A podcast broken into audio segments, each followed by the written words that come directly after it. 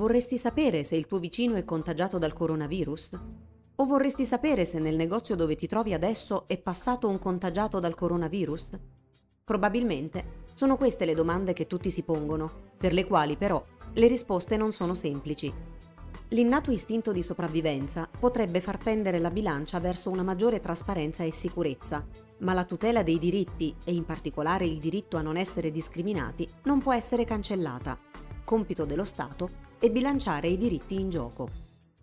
Lo Stato ha l'obbligo di tutelare la collettività intera, quindi di interrompere la catena del contagio, e nel contempo anche di salvaguardare la salute dei singoli individui. In Italia il diritto alla salute è riconosciuto dagli articoli 2 e 32 della Costituzione come diritto fondamentale sia per i singoli che per la collettività. Diritto per cui altri diritti possono essere compressi ma non annullati in situazioni di emergenza come quella attuale. La tecnologia entra in campo.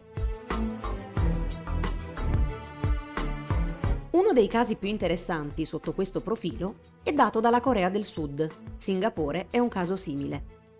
La Corea del Sud è passata in pochi giorni da qualche decina di infetti a decine di migliaia. Il focolaio di coronavirus è stato per lo più la conseguenza del comportamento incosciente del cosiddetto paziente 31, un membro di una chiesa locale, Shinhe Honji, che avrebbe portato ad infettare quasi 5.000 persone, di cui 29 sono morte. Il governo di Seoul ha presentato denuncia formale di omicidio verso la congregazione religiosa, il cui leader si è prostrato in diretta per presentare le sue formali scuse.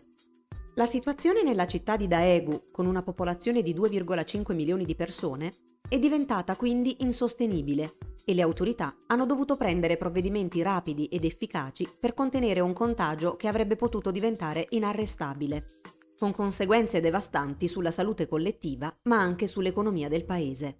Da quel momento il presidente coreano ha dichiarato guerra al virus, una guerra a colpi di tecnologia. La sorveglianza delle malattie infettive non è certo una novità. Praticamente tutti gli stati hanno obblighi di comunicazione a carico degli operatori sanitari. Il problema è che per la raccolta e l'analisi dei dati occorrono tempo e strumenti adeguati.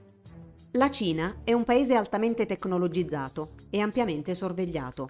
Quindi ha fatto ricorso ai big data per tracciare i cittadini in quarantena. Negli USA i dati sono per lo più nelle mani delle grandi aziende, mentre in Europa, oltre al problema che i dati li hanno le grandi aziende, i gestori di telefonia e le aziende del web che sono per lo più americane, i timori per l'invasività degli strumenti di tracciamento ne frenano l'utilizzo.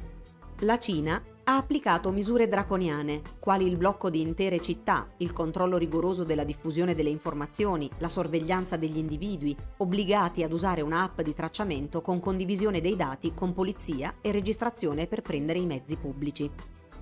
La Corea del Sud, invece, ha adottato una politica soft di contenimento volontario, con capillare diffusione delle informazioni verso i cittadini, il sistema si basa sul progetto già avviato di Smart City del governo centrale ed è sviluppato di concerto tra vari ministeri, interni, scienza, telecomunicazioni, infrastrutture e trasporti, e di centri di controllo e prevenzione delle malattie infettive, KCDC. La tecnologia era presente e i cittadini fanno ampio uso di smartphone, si stima il 95% della popolazione. Sfruttando tale situazione peculiare, che non sempre si trova in Europa, il governo ha potuto avviare la raccolta di una quantità enorme di dati, provenienti dai database governativi e non solo. Soprattutto, la legge coreana, modificata dopo l'epidemia di MERS del 2015, consente alle autorità di accedere ai dati delle telecamere, a quelli di tracciamento tramite GPS da telefoni e automobili, alle transazioni con carta di credito e altri dati personali per finalità di controllo delle malattie infettive. C'è quindi una specifica base giuridica. L'accesso a questi dati da parte degli operatori sanitari deve comunque essere autorizzato dalle autorità di polizia, ma le modifiche più recenti, dal 16 marzo 2020, consentono l'accesso diretto delle autorità sanitarie. Il sistema coreano prevede un sito web nel quale confluiscono le informazioni da diffondere al pubblico. Su questo sito si trovano tutte le informazioni utili, compreso le statistiche sui contagi, i decessi, i guariti e ovviamente tutti i consigli di igiene. Ma anche l'indicazione, in certi casi fin troppo dettagliata, degli spostamenti delle persone contagiate. A questo sito si affiancano messaggi via smartphone, sms, che segnalano ogni nuovo caso di coronavirus nella zona. I messaggi identificano i luoghi e il momento in cui si trovava una persona infetta, senza indicarne nome ovviamente, e sollecitano chiunque abbia incrociato il suo percorso a sottoporsi ai test diagnostici. I KCDC tengono conferenze televisive quotidiane nelle quali offrono anche consigli di igiene personali e tutto ciò viene diffuso costantemente su mezzi di trasporto e nelle stazioni.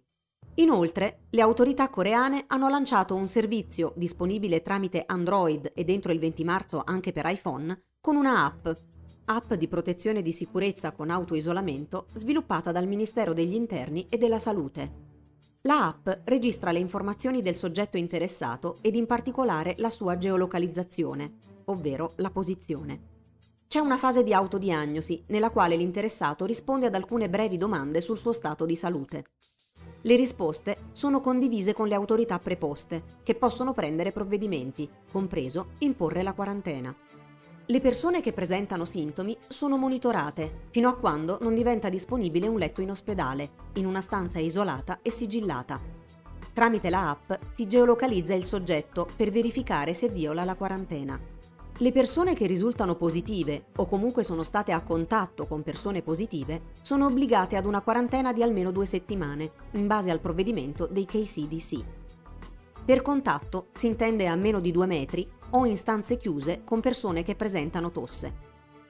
Le persone in quarantena sono assegnate ad un funzionario governativo che le controlla due volte al giorno tramite telefono. Però possono volontariamente scaricare la app e farsi tracciare tramite essa, in alternativa al controllo via telefono. Comunque, i funzionari governativi sono invitati a fare uso dei risultati delle app con discernimento, considerando che i dati del GPS non sempre sono affidabili e precisi. I dati che confluiscono alle autorità consentono non solo di supportare le attività del governo per il contrasto alla diffusione del coronavirus, ma anche di informare costantemente la popolazione di tali attività, poste in essere dalle autorità, e della diffusione del contagio. La massiccia campagna informativa si unisce alla capacità di svolgere una enorme quantità di test diagnostici per individuare i contagiati, altra condizione che non sempre si riscontra in Europa. La tecnologia ha consentito alle autorità di testare rapidamente le persone e quindi tenere sotto controllo la diffusione del contagio, senza dover necessariamente bloccare l'intero paese. Il governo ha avviato dei siti di test per il coronavirus che si ispirano ai drive-thru di McDonald's. Le persone ci si recano con l'auto e senza scendere fanno il test con operatori sanitari in tuta isolante. Così c'è meno contatto, dicono le autorità, rispetto ad un test fatto in ospedale. Un sito del genere può fare fino a 384 test al giorno. I risultati si hanno in tre giorni, i nuovi test riducono drasticamente i tempi e vengono comunicati via sms. Ovviamente, tenere sotto controllo la diffusione del contagio vuol dire esattamente sorvegliare le persone.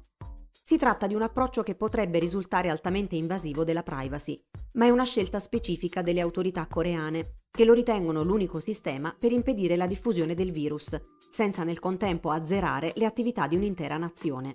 Non c'è tracciamento dell'intera popolazione, ma solo dei soggetti in quarantena, volontaria o coatta, che decidono di usare la app. L'uso della app è del tutto volontario, a differenza della Cina, ed è basato sul consenso dell'individuo, che può anche non scaricarla o non usarla. Più che altro la app serve per rimanere in contatto con gli operatori sanitari, come alternativa al telefono. I contagiati sono intervistati per verificare i loro spostamenti e poi i dati sono incrociati con quelli dei database governativi o privati, grazie a telecamere di sorveglianza, transazioni con carta di credito, eccetera, per raccogliere informazioni sugli spostamenti e per ricreare i loro percorsi, contact tracing. Poi sono diffusi al pubblico solo i dati sui luoghi in cui è stato possibile un contatto del contagiato con altre persone e solo se il paziente era senza mascherina. In qualche caso viene indicato anche il nome di un negozio specifico, cosa che ne porta alla chiusura. Le autorità precisano di diffondere solo alcuni dei dati dei soggetti contagiati. La diffusione di tali dati, per quanto anonimizzati, ha creato comunque gravi problemi ad alcuni coreani, che sono stati riconosciuti incrociando le informazioni, oppure semplicemente perché qualcuno, erroneamente, ha creduto di riconoscerli, così diffamando persone del tutto incolpevoli. Uno dei messaggi ha identificato come infetta una donna di 27 anni che lavora nello stabilimento Samsung di Gumi, che alle 18.30 di sera del 18 febbraio visitava un'amica, la quale aveva partecipato al raduno della setta religiosa Shincheonji. Sembrerebbe che poi un funzionario municipale abbia anche rivelato il suo nome su Facebook. I residenti di Gumi sono andati ovviamente nel panico. Un manager e la sua segretaria si sono visti attribuire una relazione solo per essere stati insieme in un viaggio di lavoro. In almeno un caso, la diffusione di dati personali, compreso nome e cognome dei contagiati, è avvenuta ad opera di funzionari pubblici. Molte persone si sono lamentate sui social di tali situazioni e delle conseguenze discriminatorie, chiedendo di essere lasciate in pace. Le autorità hanno riferito di avere intenzione di limitare ulteriormente le informazioni diffuse, come sembrerebbe essere avvenuto scorrendo il sito web. Nonostante i problemi emersi, sembra che ci sia comunque una forte richiesta di maggiori informazioni. Addirittura è stata lanciata una petizione per avere più informazioni sugli spostamenti dei contagiati. Così alcuni privati hanno programmato app che, utilizzando i dati governativi, consentono di disegnare delle mappe visive degli spostamenti dei contagiati e che sono risultate le più scaricate dal Play Store di Android. Ad esempio, Corona 100M, oltre un milione di download. Consente di vedere la data in cui un paziente è risultato positivo, la nazionalità, l'età il sesso, i luoghi visitati, segnalando se ci si avvicina più di 100 metri ad un luogo dove è transitato. Corona Map, mappa degli spostamenti dei contagiati. Corona ITA, consente di ricevere informazioni aggregate sui contagi e decessi e di diffondere informazioni quali la disinfezione di un negozio e così via. Le app, sostanzialmente, rendono più fruibili per il pubblico le informazioni del governo. In sintesi, il sistema si basa prevalentemente su un'ampia trasparenza delle attività di contrasto dell'infezione, in modo da alimentare la fiducia nell'operato del governo, ma anche in misure mirate verso cittadini che sono contagiati. Ciò che ha fatto la differenza sembra essere la capacità diagnostica su vasta scala. Il servizio di tracciamento tramite app è basato sul consenso, con informativa e indicazione della base giuridica, laddove i problemi sembrano derivare da un lato dall'eccesso di dettagli inseriti nelle comunicazioni istituzionali e dall'altro dall'elaborazione di tali informazioni a mezzo di software di privati e visualizzate in forma di mappe.